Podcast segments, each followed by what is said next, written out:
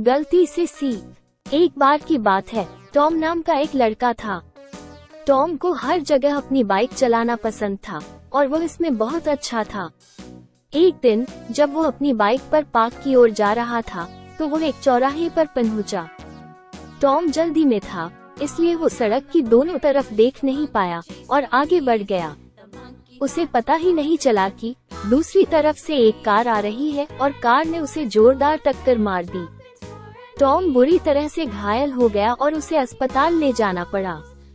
Tom के माता पिता उसके बारे में बहुत चिंतित थे और वे जानते थे कि उसने चौराहे पर सड़क के दोनों तरफ़ न देखकर टॉम ने गलती की थी। टॉम के ठीक हो जाने के बाद, उसके माता पिता ने उसे चौराहे पर सावधान रहने के महत्व के बारे में बताया।